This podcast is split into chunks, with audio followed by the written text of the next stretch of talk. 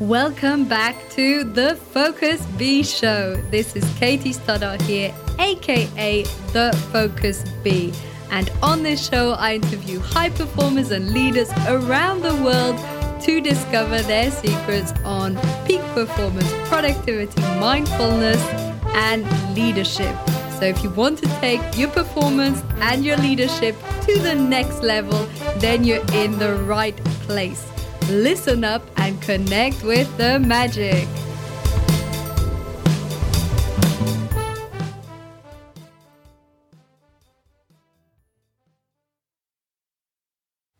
I'm really excited to announce that in the upcoming weeks, I'm launching my new program to help you to optimize your time and your energy to reach the results and impact you want in your business and in your life. If you want to find out more about my new program, check out thefocusbee.com dash program. This is the last episode on time for this season on TEA and PIE, time, energy, attention for profit, impact, and expertise. This episode I've decided to dedicate to the most common and useful productivity tools that I know. First, a brief recap of a couple that I've mentioned in the previous episodes. Firstly, Parkinson law work expands to fill the allotted time. This is so incredibly useful, especially if you're a perfectionist, but also if you're a procrastinator, it can really help you to overcome a lot. Another tool that I've already mentioned is time blocking or time slotting, which is basically putting in, pla- in place certain blocks of time that you want to dedicate to different activities. So, those were a couple that I've already mentioned, and I'd like to explore a few others. One of my favorites is the most important task, MIT, or eat that frog, as Brian Tracy refers it to.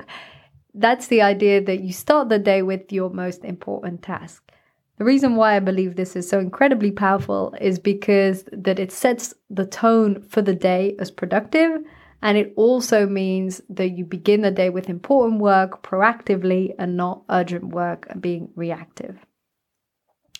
Moving on to the next tool, because I want to cover quite a few in this 10 minute episode.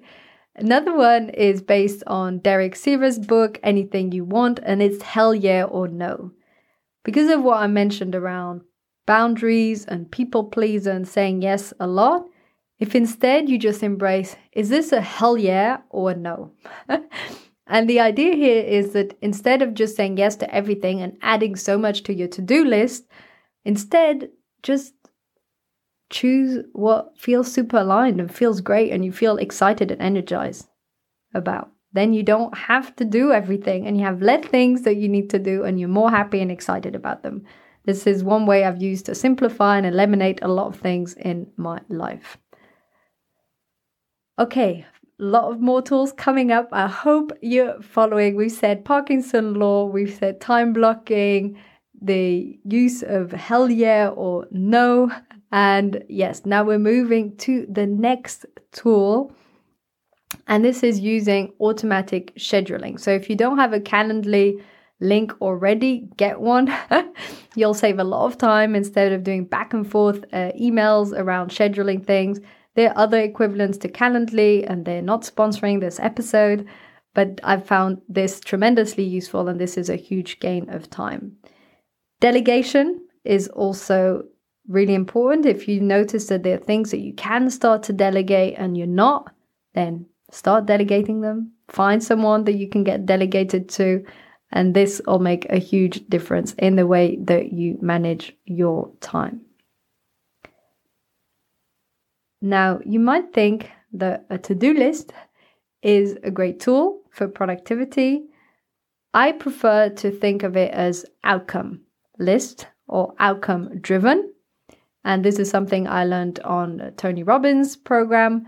And he explains that if we, instead of thinking of the ton of little things we have to do, we group them into main outcomes and we are outcome driven, then then a lot of things happen. then we're more focused, we have less things to remember, we it's just incredibly powerful. So instead, and I've shifted the way I work from a lot of to do lists to two, three main goals for the day. And in these outcomes, in these goals, you'll have, you know, five, ten things to do. So, for instance, me recording podcasts uh, this afternoon, it will include different things. You know, I'll make notes around it and I'll, you know, prepare beforehand and afterwards. But if I just write podcasts, afternoon, solo shows, I know the work that's entitled behind it. So I won't write all the mini to do lists within that main outcome. So functioning outcome driven, hugely powerful, an absolute must. And this is a total, total game changer. And another aspect that maybe you don't think about as much, or in terms of time management or productivity, and I've mentioned it in other episodes. So if you are listening regularly, you might have heard me mentioning this before. It's the idea of the Pareto principle. And the Pareto principle basically just says that if you spend 20% of your time on activities that give you 80% of the results, that's pretty cool. what it actually says is that 20% of your time do does give you 80% of the result and so you want to find out what that 20% is and do more of it. This episode wouldn't be complete without talking about time tracking. How much time tracking has helped me in my life is absolutely astounding. And all it really comes down to is noticing and tracking how long it takes you to do different tasks and activities. You can use tools such as Toggl or Clockify to do this, or you can just do the way I do, which is look at the time when I begin or write it down and then see how long it takes me. And this has helped me over the years to really know how long does it take me to record a podcast episode or to write a blog article or to write a proposal and an invoice and to be able to schedule time accordingly. Because one of the mistakes that is so common is to overplan the day and to feel that you don't achieve everything you want to. But if you know how long things take and how long things typically take you, then you're far less likely to end up down that rabbit hole, down the rabbit hole of uh, being stuck and not having done everything that you wanted during the day. So, time tracking has been tremendously, tremendously useful. Yes, in so, so many ways. And you'll start to get a really good feeling for time and for your relationship with time and how long things take and how much time you need to allocate to it and start to think of it in a more balanced way.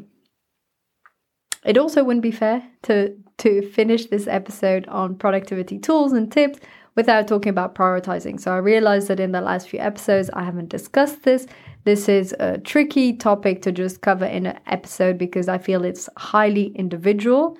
In the balanced episode, it was similar because it discussed your relationship with balance and what balance looks like and how, how will you know when you're feeling balanced.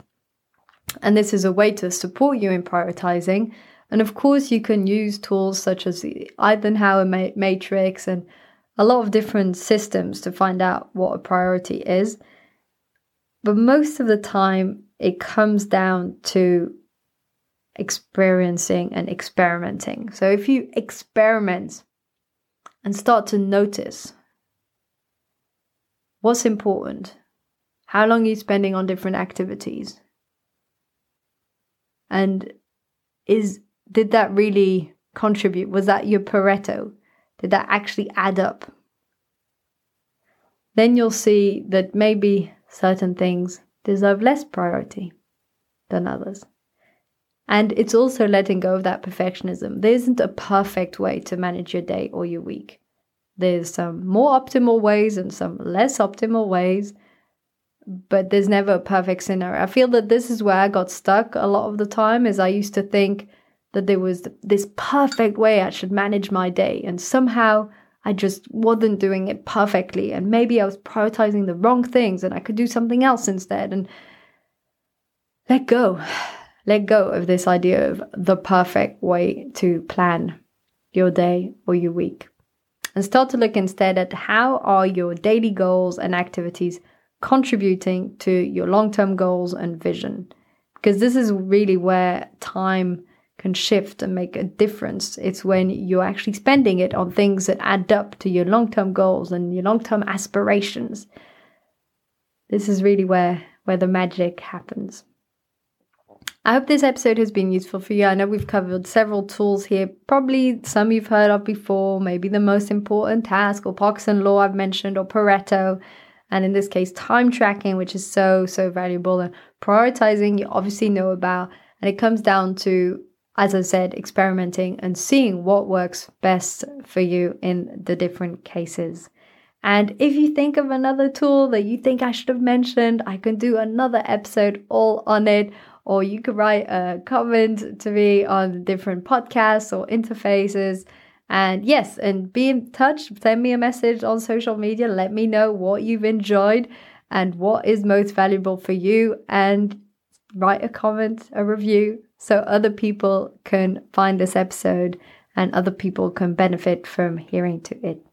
Hope you've enjoyed it and that you are implementing some of these tools on time management, even though we know that's not a term, and on effectively building a healthy relationship with time. Hope you've enjoyed this series on time, and the next episodes are being dedicated to energy. Wishing you all a wonderful, fantastic, fantastic day. Thank you so much for tuning in today to the Focus Bee Show. I would absolutely love to hear your feedback, so let me know in an Apple review or YouTube comment what was most valuable for you. And feel free to share this episode with a friend or a family member. Wishing you a wonderful, magical, and focused day ahead.